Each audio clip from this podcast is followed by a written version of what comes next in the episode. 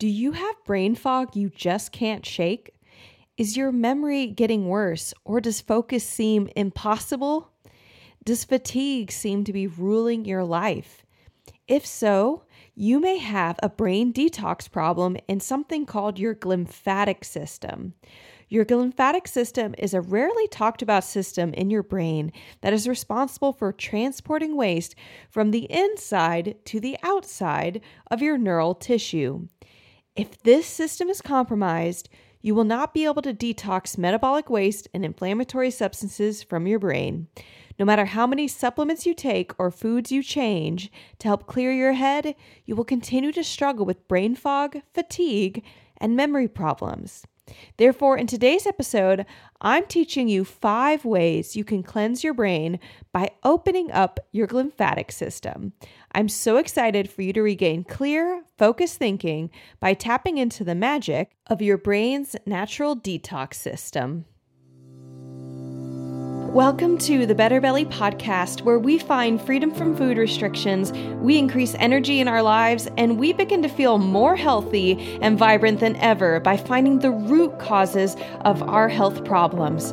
My name is Allison Jordan. I'm a marathon runner, functional medicine health coach, certified craniosacral therapist, gut health nerd, lover of Jesus, and owner of Better Belly Therapies, a clinic based in Ann Arbor, Michigan, that works with both virtual and local clients to help them achieve the best health of their life.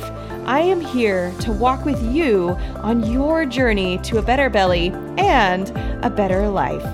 We're going to go beyond popping a probiotic and just checking out our poop. In this show, we are going to d- go deep into gut transformation strategies that last for your entire life.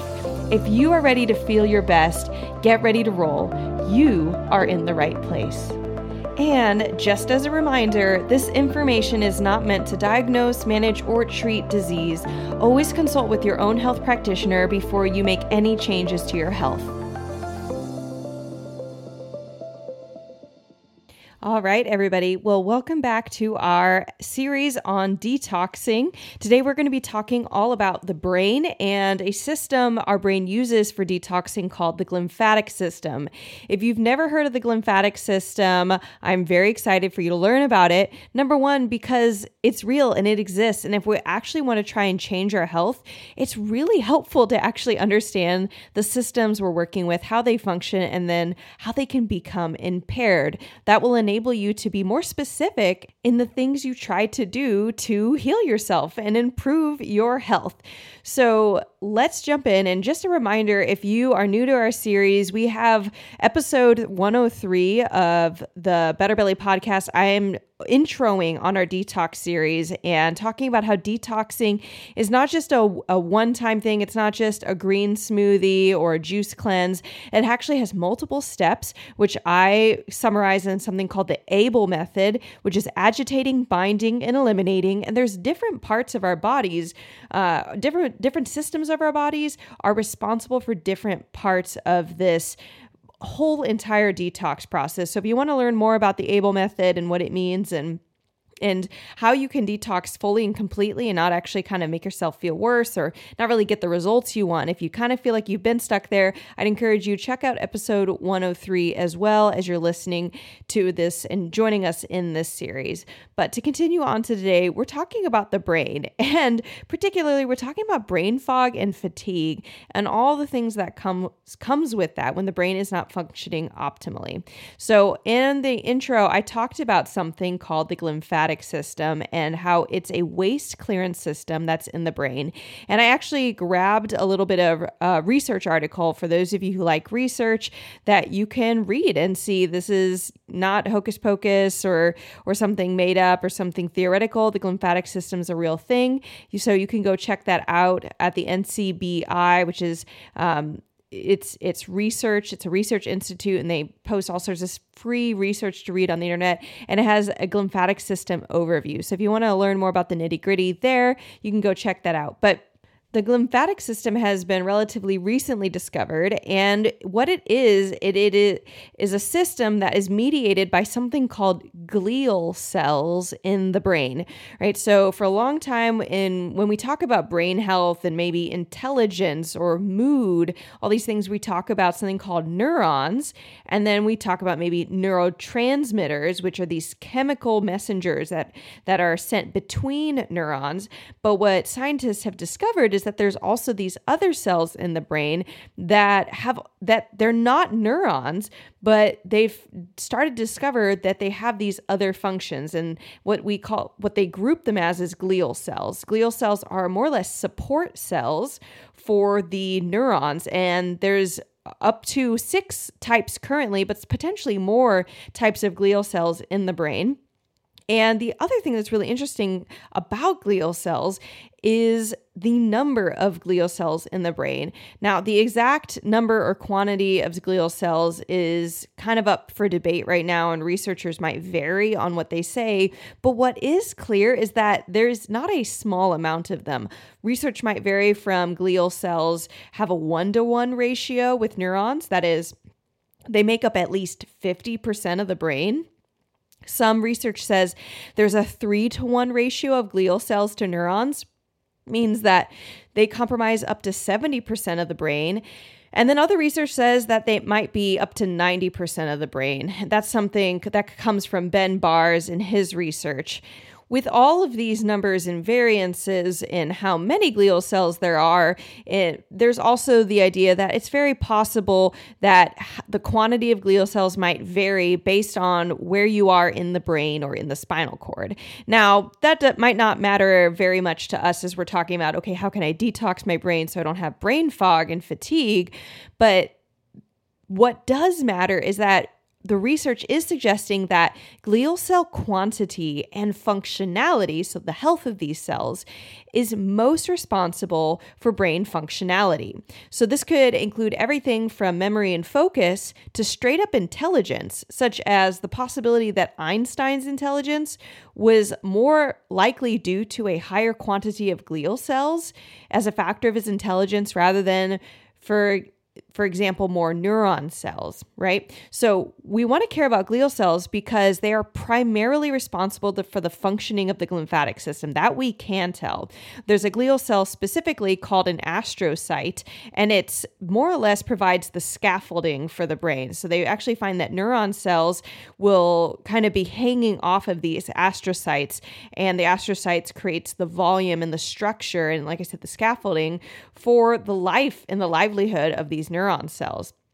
And the astrocytes also, because they're the scaffolding, they also provide a highway for both nutrients and toxins to be transported either in or out of the brain. So if we're thinking about foggy headedness and fatigue and, and cells functioning at their highest capacity, cells will function less well if they're burdened by toxicity. And we're even talking about potentially very normal toxicity like metabolic waste, basically things that cells create as they use glucose and oxygen and all these things that cells need to live, but then also potentially other toxins, additional toxins like heavy metals, food sensitivities that have caused inflammation, all these sorts of things inside of the brain, right? So we want the astrocytes to be happy. We want the glial cells to be happy and healthy and functioning. Now, the detox power of glymph falls under in our ABLE method, which is agitate, bind, and eliminate. It falls under agitate and also transferring. So we want to move brain waste outside of the brain, and it will ultimately end up in the lymphatic system of the body, which if you haven't learned about the lymphatic system or want to brush up on it, go check out a episode one oh eight, the previous episode to this one, to learn more about the lymphatic system in your body and how you can optimize that to detox. But the glymphatic system works where you have these astrocytes and the scaffolding in the brain and all these glial cells, And it helps transport something called cerebral spinal fluid. Cerebral spinal fluid. It's this fluid that, that gives buoyancy to the brain and, and actually helps nutrients move in and out. It's it's the fluid inside of your brain. If you've ever thought, yeah, your brain has a little bit of fluid in it, it's not blood. It's actually very specific, unique fluid called cerebral spinal fluid. Moving on, some other things we know about the glymphatic system is that, or at least what research is showing, is that the glymphatic system turns on when we are asleep, not when we are awake. And so we've all heard about the importance of sleep, and you need to sleep to have focus and stable mood and balance your blood sugar and all these things. But now we understand a little bit more about the biology, or we're increasing our understanding of why sleep is so important. And the glymphatic system is a very specific reason why sleep is important for brain health. Um, but the glymphatic system is also impeded if there is inflammation in the brain. So uh, inflammatory markers, part of the immune system, uh, breaking down of the blood-brain barrier, all those things are going to congest up the glymphatic system. So we're not able to either bring in nutrients to cells so they can function, or push out toxins from cells so they can function. So if you're wondering, well, do I possibly have a problem with my glymphatic system? Here are some symptoms of a clogged glymphatic system pathway.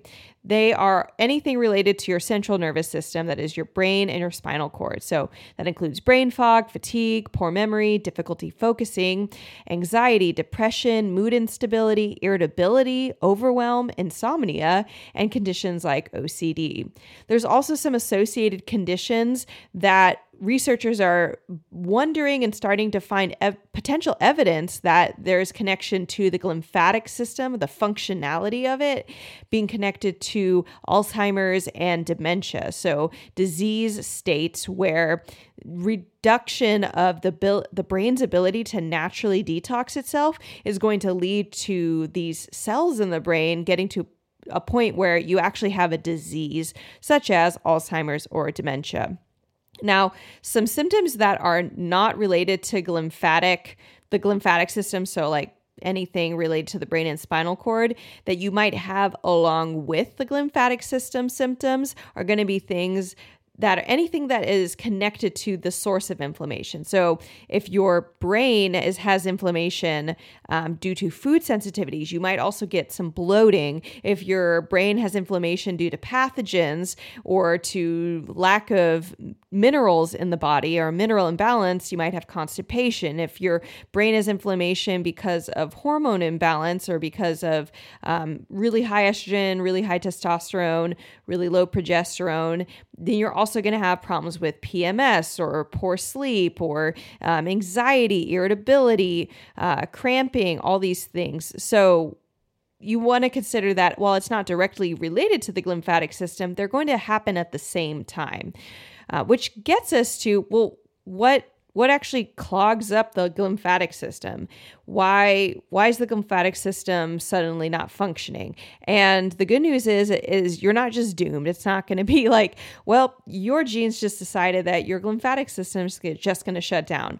Typically, you're going to have some things that are irritating the glymphatic system, either overwhelming it or decreasing its functionality. So on our detox series, we've typically been separating problems into either a source of inflammation, which I've already started to list, but also reduce detoxification capability.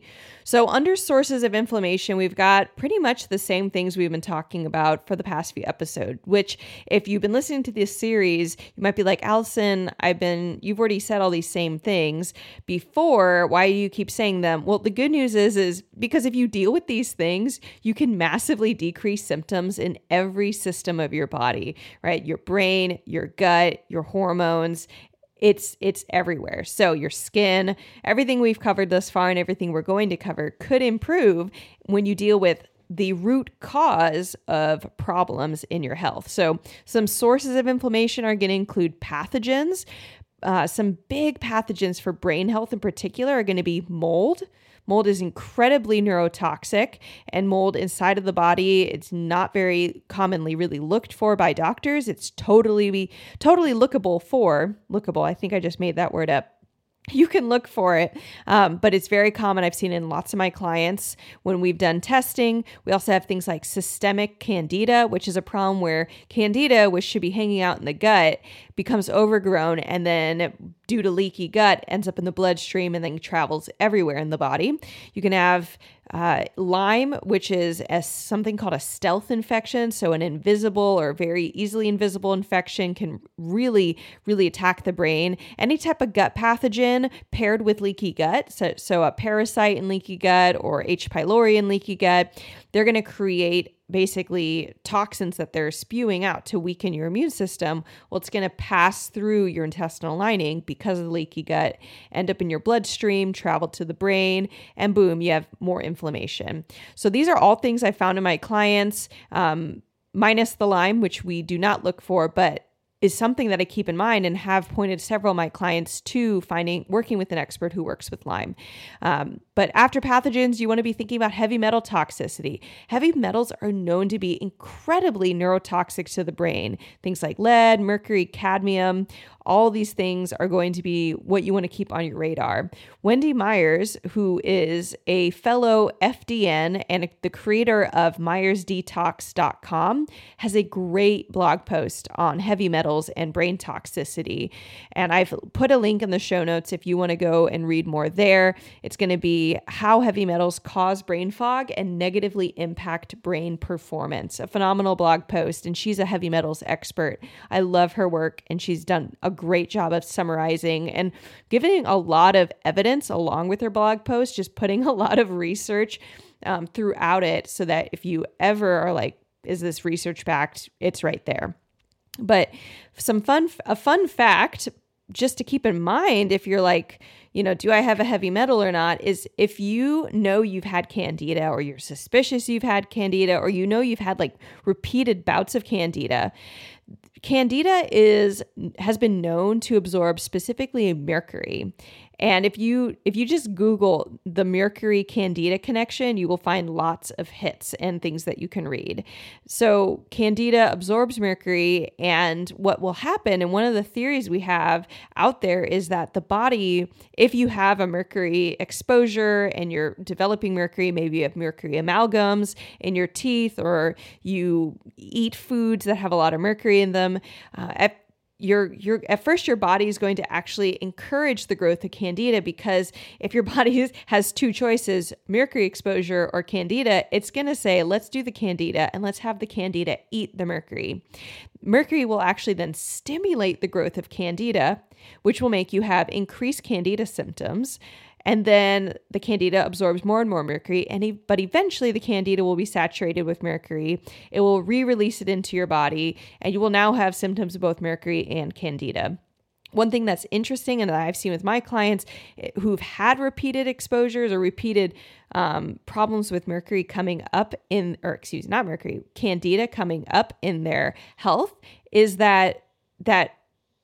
They actually have mercury in their body and it's not being looked for by their their health professionals that they've worked with. So anytime that I work with a client, we both do testing for candida. And if they have candida, we're also doing something called an H T M A or hair tissue mineral analysis test.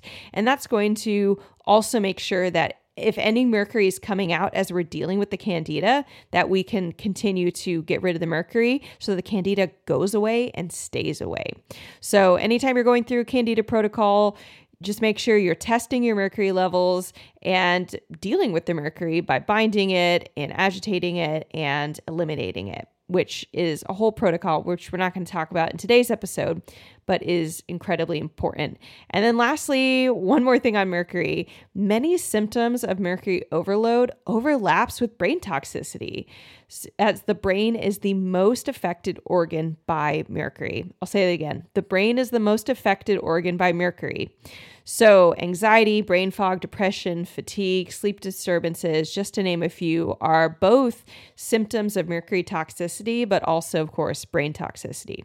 Some other things that you want to keep in mind for brain toxicity and brain inflammation are food sensitivities, which will raise inflammatory markers in the bloodstream and get to the brain, leaky gut, which leaks through the uh, things that normally would stay in the gut that we want to keep in the gut and ends up in the bloodstream and gets to the brain, and personal care products that have toxins.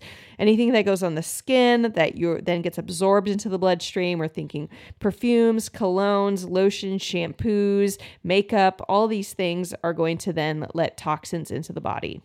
So if the brain's not, if the brain's experiencing, or if you're experiencing brain toxicity symptoms, you want to think, do you actually have toxins actively overloading your brain, actively coming in on a day-to-day, minute-by-minute basis, whether or not you're sleeping or eating or awake or whatever?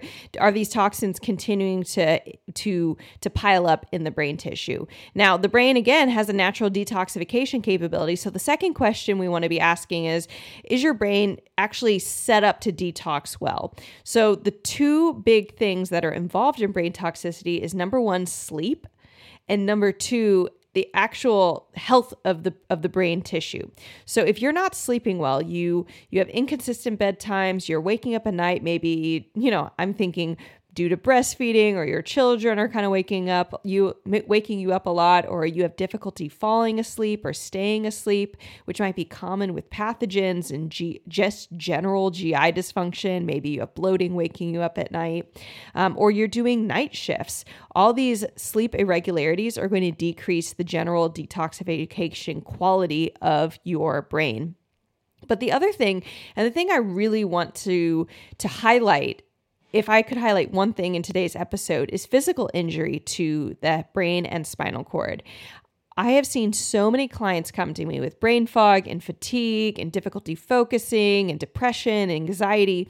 And just in a couple craniosacral therapy sessions, we massively improve all those things. They don't have to change anything about their diet or anything about their lifestyle or mindset or breathing techniques, none of that, right? And this has to do with the fact that if you've had a concussion or head injury, any type of birthing trauma, such as use the use of forceps, a vacuum, prolonged labor, um, if you've ever had an epidural, a spinal tap or scoliosis, which affect the spine, any tailbone injury, which will affect the, the spine and the brain all the way down to the base of where all of that connects in the in the tailbone, right? So the tailbone's actually connected via something called the, the dura mater, all the way up through the meninges of the dural tube or the, the spinal cord, all the way up to the brain, right? If that's being anchored and yanked on and, and pulled and restricted at the very bottom of your body, it's kind of like an anchor, and it's going to yank on that brain and spinal cord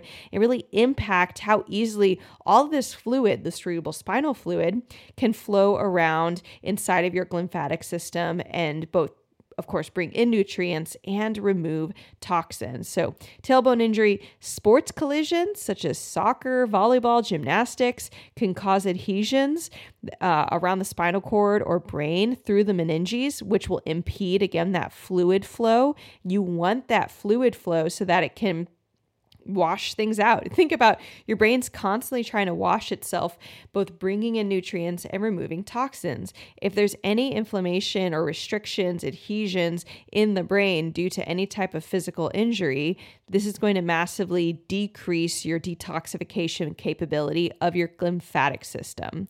I've had clients also with a history of things such as falling off a horse, falling out of a tree, slipping on ice, onto their tailbone or to their head, or falling off a bike, that we can then correlate with an increase in their brain fog and difficulty focusing and poor sleep and irritability and kind of mental health disturbances, all of that just from physical injury. And it's not really acknowledged by the conventional healthcare system. Conventional healthcare system usually is concerned with, you know, do you have a concussion? If you have a concussion, they're not thinking about craniosacral therapy or other modalities like that to try and increase your glymphatic system and your cerebral spinal fluid flow, right? So these are things that can reduce detoxification capability of your brain and will overall create a result where your brain's just slowly getting a buildup, a buildup, a buildup of toxins, and also possibly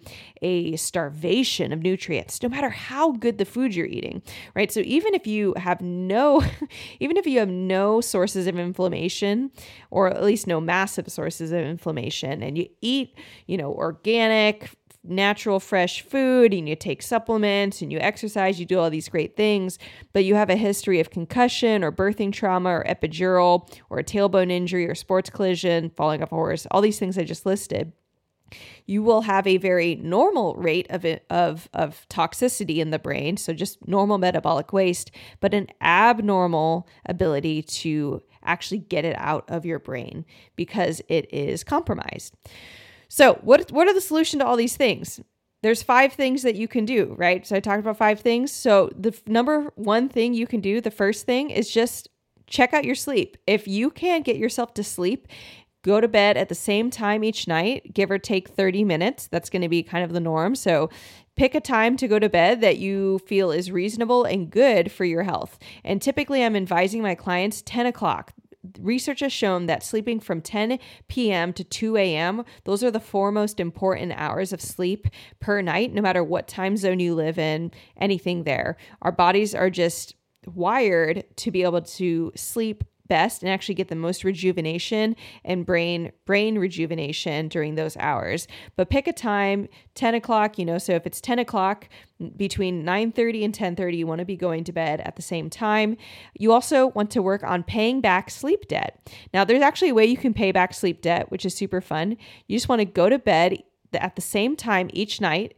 You want to let yourself sleep in then as long as you can naturally do that. So if you go to bed at ten o'clock, you might wake up naturally with no alarms at ten a.m., right? You're paying back sleep debt. And what happens is over time, as you pay that sleep debt back, you'll start to wake up naturally earlier and earlier.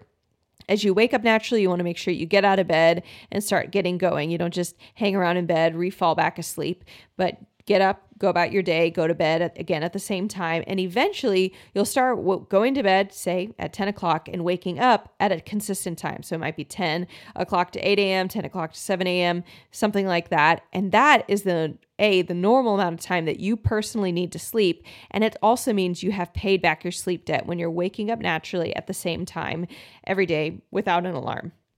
So sleep's number one. And I'm going to say sleep, I super sympathize with this. And if you're like, well, Allison, I've tried my best to sleep and sleep's just really hard. And, you know, I do, you know, blue light glasses and I sound machines and take warm, relaxing baths and drink tea to help me sleep. And you've tried all the things and sleep just isn't working. Well, unfortunately, another problem with sleep is that melatonin, uh, eighty percent of melatonin is made in your gut. So if you have any gut problems going on, again, food sensitivities, un, undiscovered pathogens, uh, heavy metals that are breaking down your gut lining, things like that, you're actually going to, your melatonin levels and your ability to make melatonin often decreases dramatically, and you are going to have a hard time with sleep. So hear me in saying, and when, even when I'm saying, please sleep better, it might not all be sleep hygiene. So definitely give yourself a break and don't, don't beat yourself up. If you're like, I'm trying to sleep, Allison, I totally understand that. I would just say, go and look at things in the gut, especially if you also are having problems like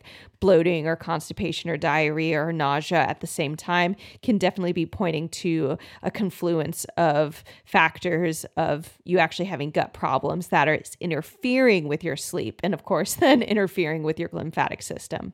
But that's number one, check out your sleep. Super simple. If any of that you haven't tried before, try it out. Number two, I'm going to highly, highly, highly, highly recommend craniosacral therapy. So if you've never heard me talk about craniosacral therapy, you're welcome. It's a phenomenal, very light touch therapy that works with your craniosacral system, which is your brain, your spinal cord, your cranial bones, which there's twenty-two of them, and your sacrum. And basically is helping your entire meninges and glymphatic system and brain tissue and cerebral spinal fluid, all these keywords I've been saying throughout this podcast episode. This is what this, this therapy actually is made for. So craniosacral therapy can be done by physical therapists or chiropractors or massage therapists. It could be, there's lots of people who can learn it. Um, and so If you want to find someone who does craniosacral therapy in your area, I actually have an easy to use tool. If you just go to better belly therapies dot com slash find, you can use that tool to find a craniosacral therapist near you. And I even tell you how you can even decide, you know, discern who might be the best one in your area. So you don't have to guess like, oh, is this person going to be good enough? I actually teach you how to do that. Just go to better belly therapies dot com slash find. You can find a craniosacral therapist near you. But um, a story I wanted to give along with this is I actually had a teacher come to me who once, uh, several years ago, who was complaining of brain fog and fatigue, like one hundred percent super groggy dude. Um, he'd been teaching for over thirty years. He typically loved his job. He loved to garden. He loved to play piano, and he wasn't able to do any of this. He pre- pretty much taught, came home, and just had to sleep. He was super exhausted. He tried lots of things to help himself feel better. He tried adaptogenic supplements and meditation and going and seeing a psychiatrist, and nothing had worked. And so he said he found craniosacral therapy, came to me, and after three sessions, he could play his piano again, garden, and he was very excited that he could help his wife do the dishes because he also really wanted to be involved in his family and helpful, and he hadn't been able to. And so he came back and said he's back at his hobbies, he enjoys his job again, and he's able to help around at the house. And he was super happy, and that was just three sessions. So craniosacral therapy can be incredibly helpful and honestly a breakthrough moment for those who are dealing with chronic fatigue and brain fog and nothing else has helped. Another thing to consider is going to be visceral manipulation.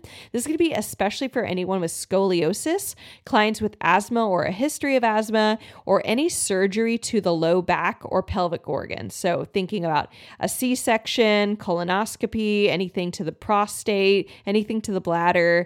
Um, I've had clients with scoliosis who come to me and we work with their rib cage and their and the organs around it, and it helps relieve pressure that's pulling on their scoliosis, pulling on their spinal cord, helps that scoliosis get decreased pressure on it, improves the the neurons firing that are coming out of the spinal cord, and overall increases both their spinal health, which includes the glymphatic system, as well, of course, uh, decreasing the pain in their shoulders and their back and improving their range of motion and mobility.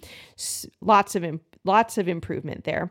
I actually had a client come to me. She was a health professional and an avid health seeker. She's an athlete. She actually taught classes on to to help people exercise in a really safe way. And she'd had scoliosis for a long, long time, done as much as she could to figure out how to improve it. And when she came to me, she saw another massive increase in her health that she really didn't expect, because visceral manipulation was a key key to releasing the restrictions that was holding some of her scoliosis in place. And then lastly, when we're thinking about increasing the detoxification capability of the the lymphatic system, chiropractic care can be really helpful too.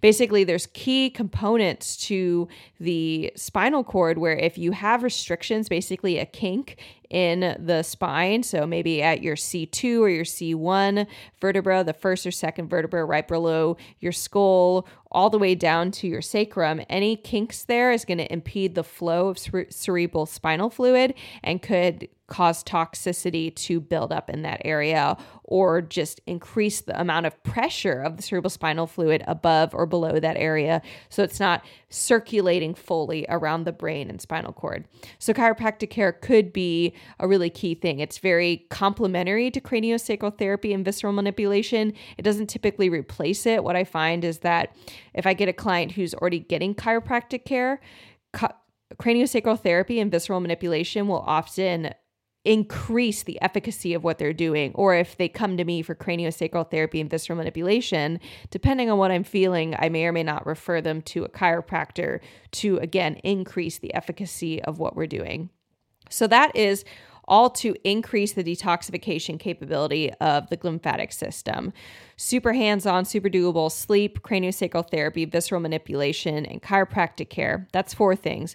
But the fifth thing is, if you do all those things and none of it is like, you're like, man, I'm still struggling with brain fog and fatigue and I don't know what's going on, it's likely pointing to the fact that you probably have something in your body or something that you're getting into your body that is increasing the toxic burden on your body. So we're going to go back to things like pathogens, hormone imbalance, heavy metals, food sensitivities, and toxic personal care products.